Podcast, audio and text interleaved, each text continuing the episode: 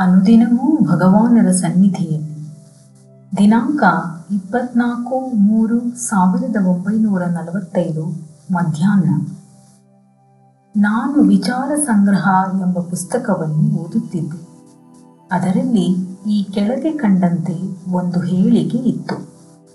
ಹೃದಯದಲ್ಲಿ ಏನೋ ಒಂದು ನಾನ್ ನಾನ್ ಎಂದು ಸ್ಫುರಿತುಕೊಂಡಿರುಕ್ಕಿರದು ಅಂದರೆ ಹೃದಯದಲ್ಲಿ ಏನೋ ಒಂದು ನಾನು ನಾನು ಎಂದು ಪ್ರಕಾಶಿಸುತ್ತಲೋ ಅಥವಾ ಧ್ವನಿಸುತ್ತಲೋ ಇರುವುದು. ಸ್ಫುರಣ ಎಂಬ ಪದದ ನಿಜವಾದ ಅರ್ಥವೇನಿರಬಹುದೆಂಬ ಸಂದೇಹ ನನ್ನನ್ನು ಯಾವಾಗಲೂ ಕಾಡುತ್ತಿತ್ತು. ಇದರ ಬಗ್ಗೆ ಭಗವಾನರನ್ನು ಕೇಳಿದಾಗ ಅವರು ಅದರ ಅರ್ಥ ವಿಳಂಗುವುದು ಅಥವಾ ವಿಳಕ್ಕುವುದು ಅಂದರೆ ಪ್ರಕಾಶಿಸುವುದು ಅಥವಾ ತನ್ನಷ್ಟಕ್ಕೇ ಬೆಳಗುತ್ತಿರುವುದು. ನಾನು ಕೇಳಿದೆ, ಅದು ನಾವು ಕೇಳುವ ಶಬ್ದವಲ್ಲವೇ? ಭಗವಾನರು, ಹೌದು, ಆ ಶಬ್ದವು ನಾವು ಅನುಭವಿಸುವ ಅಥವಾ ನಮ್ಮ ಅರಿವಿಗೆ ಬರುವಂಥದ್ದಾಗಿರಬಹುದು. ಅವರು ಶಬ್ದಕೋಶವನ್ನು ನೋಡಿ, ಆ ಶಬ್ದದ ಅರ್ಥ ಹೃದಯ ಸ್ಪಂದನ. ನೆನಪಿನಲ್ಲಿ ಪುಟಿದೇಳುವುದು, ಮನಸ್ಸಿನಲ್ಲಿ ಹೊಳೆಯುವುದು ಎಂದರು. ಹೀಗೆ ಸ್ಫುರಣವನ್ನು ಶಬ್ದವೆಂದೂ, ಪ್ರಕಾಶವಾದ ಬೆಳಕೆಂದೂ ಅರ್ಥ ಮಾಡಬಹುದು. ಎಲ್ಲವೂ ಶಬ್ದ ಮತ್ತು ಬೆಳಕಿನಿಂದಲೇ ಆವಿರ್ಭವಿಸುವುದು. ಹೊಳೆಯುವ ಅದು ಏನು?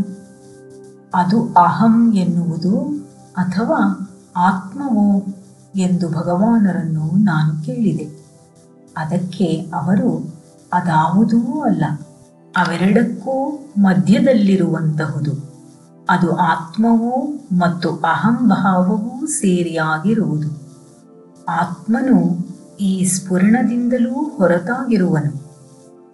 ಆತ್ಮನು ಕೇವಲ ಬೆಳಕು ಮತ್ತು ಅದು ಪದವೂ ಶಬ್ದವೂ ಎರಡೂ ಆಗಿರುವುದು. ಅಲ್ಲದೆ ಅವೆರಡೂ ಆದಿಯಲ್ಲಿ ಯಾವುದರಿಂದ ಉದ್ಭವಿಸಿದವೋ ಅದನ್ನು ವಿವರಿಸುತ್ತಾ ಮನುಷ್ಯನಿಗೆ ಮೂರು ಶರೀರಗಳಿವೆ. ಸ್ಥೂಲವು ಪಂಚಭೂತಗಳಿಂದಲೂ ಸೂಕ್ಷ್ಮವು ಪ್ರಾಣ ಮತ್ತು ಮನಸ್ಸಿನಿಂದಲೂ ಆಗಿದ್ದು, ಮೂರನೆಯದು ಜೀವ. ಹಾಗೆಯೇ ಈಶ್ವರನಿಗೂ ಮೂರು ದೇಹಗಳಿವೆ. ವ್ಯಕ್ತವಾಗಿರುವ ವಿಶ್ವವೆಲ್ಲವೂ ಅವನ ಸ್ಥೂಲ ದೇಹ.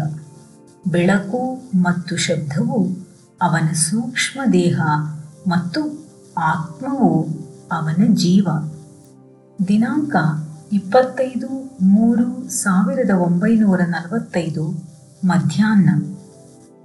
ತೆನಾಲಿ ಹತ್ತಿರವಿರುವ ಪೆದ್ದಪಾಳೆಯದ ಪಿ. ಕೃಷ್ಣಯ್ಯ ಎಂಬುವರು ಇಪ್ಪತ್ತೆರಡನೇ ತಾರೀಕು ಆಶ್ರಮಕ್ಕೆ ಬಂದಿದ್ದರು. ಅವರು ಭಗವಾನರ ಅನುಮತಿ ಪಡೆದು ಅವರೇ ತೆಲುಗಿನಲ್ಲಿ ಪದ್ಯ ರೂಪದಲ್ಲಿ ರಚಿಸಿದ್ದ ಧನುರ್ದಾಸರ ಜೀವನ ಚರಿತ್ರೆಯನ್ನು ಪಠಿಸಿ ಭಗವಾನರಿಗೆ ಸಮರ್ಪಿಸಿದರು. ಅವರ ಈ ಸಮರ್ಪಣೆಯು ಬಹಳ ವಿನೋದಕರವಾಗಿಯೂ ಹೃದಯ ಸ್ಪರ್ಶಿಯೂ ಆಗಿತ್ತು. ಅವರು ರಚಿಸಿದ್ದ ಕೃತಿಯನ್ನು ವಧುವಿನ ರೂಪದಲ್ಲಿ ಭಗವಾನರಿಗೆ ಮದುವೆ ಮಾಡಲು ಕನ್ಯಾದಾನವಾಗಿ ಸಮರ್ಪಣೆ ಮಾಡುತ್ತಿರುವುದಾಗಿಯೂ ಅದೊಂದು ಉತ್ತಮವಾದ ಕೊಡುಗೆಯೆಂದು ಅವರು ಬರೆದಿದ್ದ ಪದ್ಯದಲ್ಲಿ ವ್ಯಕ್ತಪಡಿಸಿದ್ದರು. ಅವರು ಸಮರ್ಪಣಾ ಮನವಿಯನ್ನು ಮೊದಲು ಬರೆದು, ಅನಂತರ ಆ ಕೃತಿಯನ್ನು ರಚಿಸಿದಂತಿತ್ತು. ಇದು ಅವರಿಗೆ ಒಬ್ಬಳು ಮಗಳಾಗುವುದಕ್ಕೆ ಮುಂಚೆಯೇ ಅಳಿಯನನ್ನು ಆರಿಸಿಕೊಂಡಂತಿತ್ತು.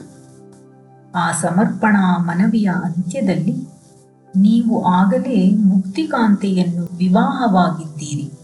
ಕೃಪೆ ಮಾಡಿ ಈ ನನ್ನ ಮಗಳನ್ನೂ ವರಿಸಿ, ಅವಳ ಕುಂದು ಕೊರತೆಗಳನ್ನು ಸರಿಪಡಿಸಿ, ದಯಾಮಯರಾದ ತಾವು ಪ್ರೀತಿಯಿಂದ ನೋಡಿಕೊಳ್ಳಬೇಕು. ತಮ್ಮ ದರ್ಶನಾಕಾಂಕ್ಷೆಯಿಂದ ಅನೇಕ ರಾಜ ಮಹಾರಾಜರುಗಳು ಯಾವಾಗಲೂ ಬರುತ್ತಲೇ ಇರುತ್ತಾರಾದ್ದರಿಂದ ತಾವು ನನ್ನ ಅಳಿಯಂದಿರಾಗಿದ್ದರೂ ಸಹ ನನ್ನ ಮನೆಗೆ ದಯಮಾಡಿಸಬೇಕೆಂದು ಕೇಳಿಕೊಳ್ಳಲಾರೆ ಎಂದು ಭಿನ್ನವಿಸಿದ್ದರು ಭಗವಾನರು ನನ್ನ ವೈಷ್ಣವ ಮಗಳನ್ನು ಮದುವೆಯಾಗುವುದರಿಂದ ಅದ್ವೈತಕ್ಕೂ, ವಿಶಿಷ್ಟಾದ್ವೈತಕ್ಕೂ ಮದುವೆಯಾದಂತಾಯಿತು ಎಂದು ಹೇಳಿದರು. ಅವರು ತಮ್ಮ ಸಮರ್ಪಣೆಯನ್ನು ಇಪ್ಪತ್ತೈದನೇ ತಾರೀಕು ಮಧ್ಯಾಹ್ನ ಮತ್ತೊಮ್ಮೆ ಓದಿದರು.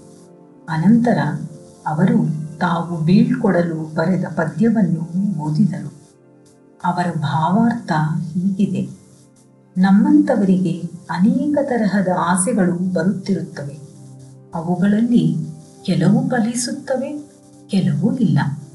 ಆದರೆ ಇಲ್ಲಿ ನನ್ನ ಆಸೆ ಆಕಾಂಕ್ಷೆಗಳೆಲ್ಲವೂ ತೃಪ್ತಿಕರವಾಗಿ ಫಲಿಸಿವೆ.